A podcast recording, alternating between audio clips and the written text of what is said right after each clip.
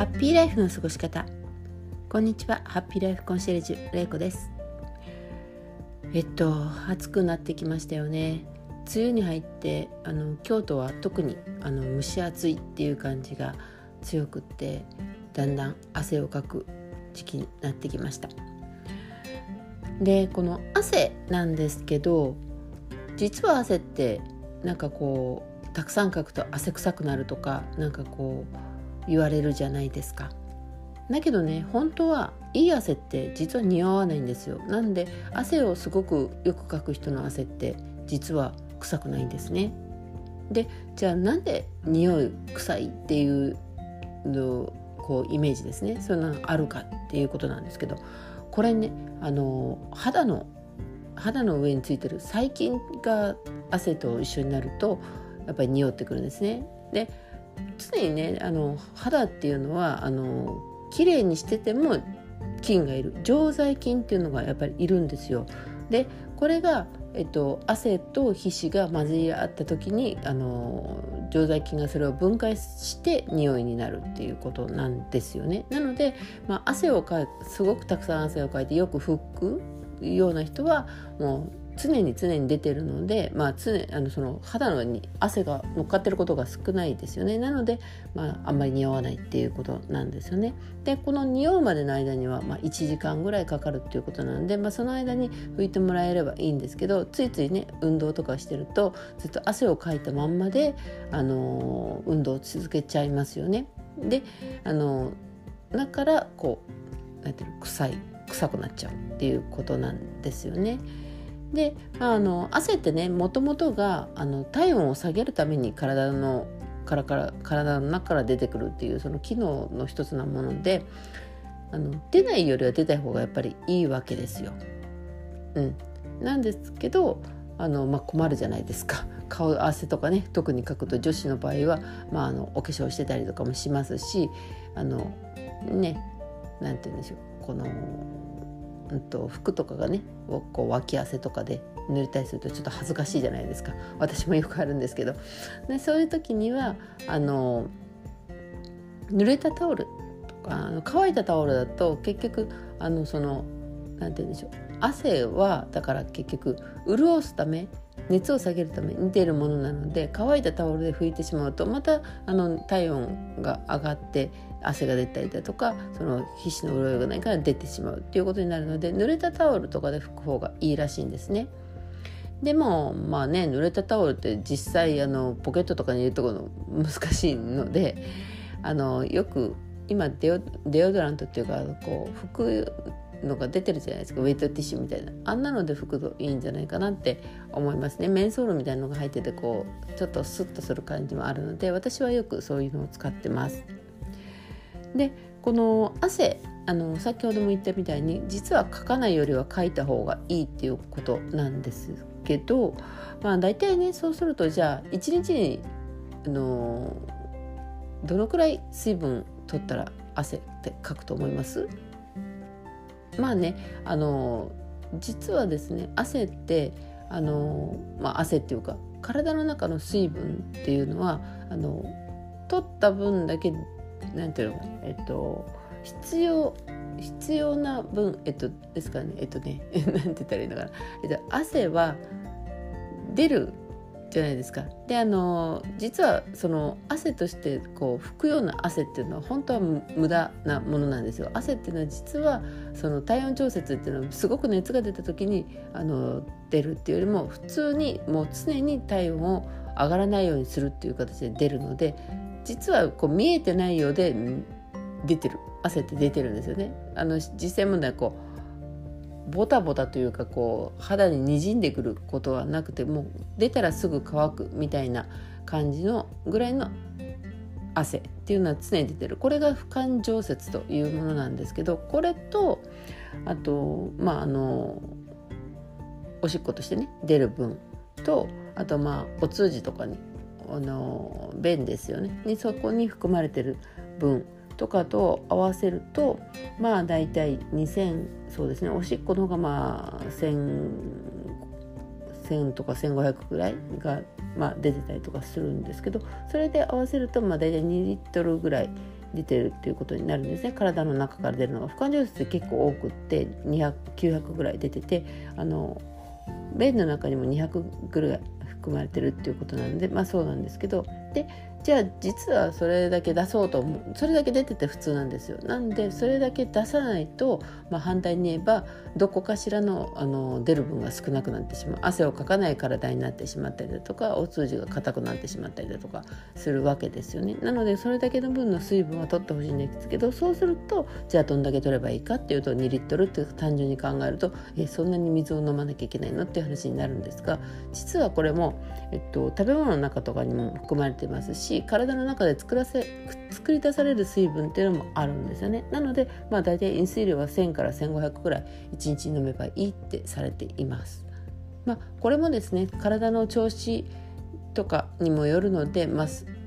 全ての人が1リットルから1500 1, 1から1.5ぐらいがいいっていうわけじゃないんですけど、まあ、取りすぎても取りあの、ね、しんどくなるっていうかそんなに取れないよって思うとは思うんですけど、まあ、大体1000から1500ぐらい取ってもらったらいいかなっていう感じです。でまああのこんな風に、まあ、水分がねちゃんとあのインとアウトができていると、まあ、体の中の水分があの常にこう潤ってるような状態で肌の調子とかも良くなるしお通じとかの,、まあ、あのすいません京都ではね便のことをお通じというんですけれども、まあ、あのそういうものもすんなりと出ていく体になるっていうことですよね。うん、でまあ中にはねこのアルコールとか飲んだ時になんかサウナとか入る人いるじゃないですか。でそれで毒素が出るっていうようなことをねあのアルコール体の中のアルコール出すのにあのわざと汗をかいてあのすっきりするとかいうような方っていらっしゃるんですけどこれあの実はないです。アルコールっていうのはもうあの肝臓で分解されるので汗では出ません。うん、出ていくのはおしっこですなので水分を必ずたくさん取ってくださいもう反対にあの出すとか言ってね何も取らずにあのアルコールだけ取ってあのサウナなんかに入るとですね脱水症とかを起こすのでかえって体には悪いのでそんなことは絶対やめてくださいね。でまあこんなような状態で、まあ、汗って健康のためにはとっても必要なものなんですけれども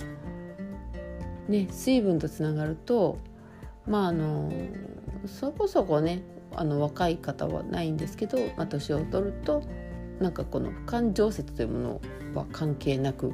ただただあのおしっこに行くのあの大変になるからっていうことで水分控えたりとかする方いらっしゃるんですけどもしご自分のあの親御さんとか、まあ、おじいちゃんおばあちゃんがそんな風なことを言ってるようなことがあったらですね今のことをお話しして、まあ、あの水分は、まあ、1000とか1500まではいかなくてもできるだけ取る方がいいっていうことを伝えてほしいんですね。でなんでかっていうと、まあ、これからの季節ですよこれからの季節熱中症が流行るじゃないですか。であの去年もそうでしたけど家にいれば安心ってあの、ね、外出コロナで外出が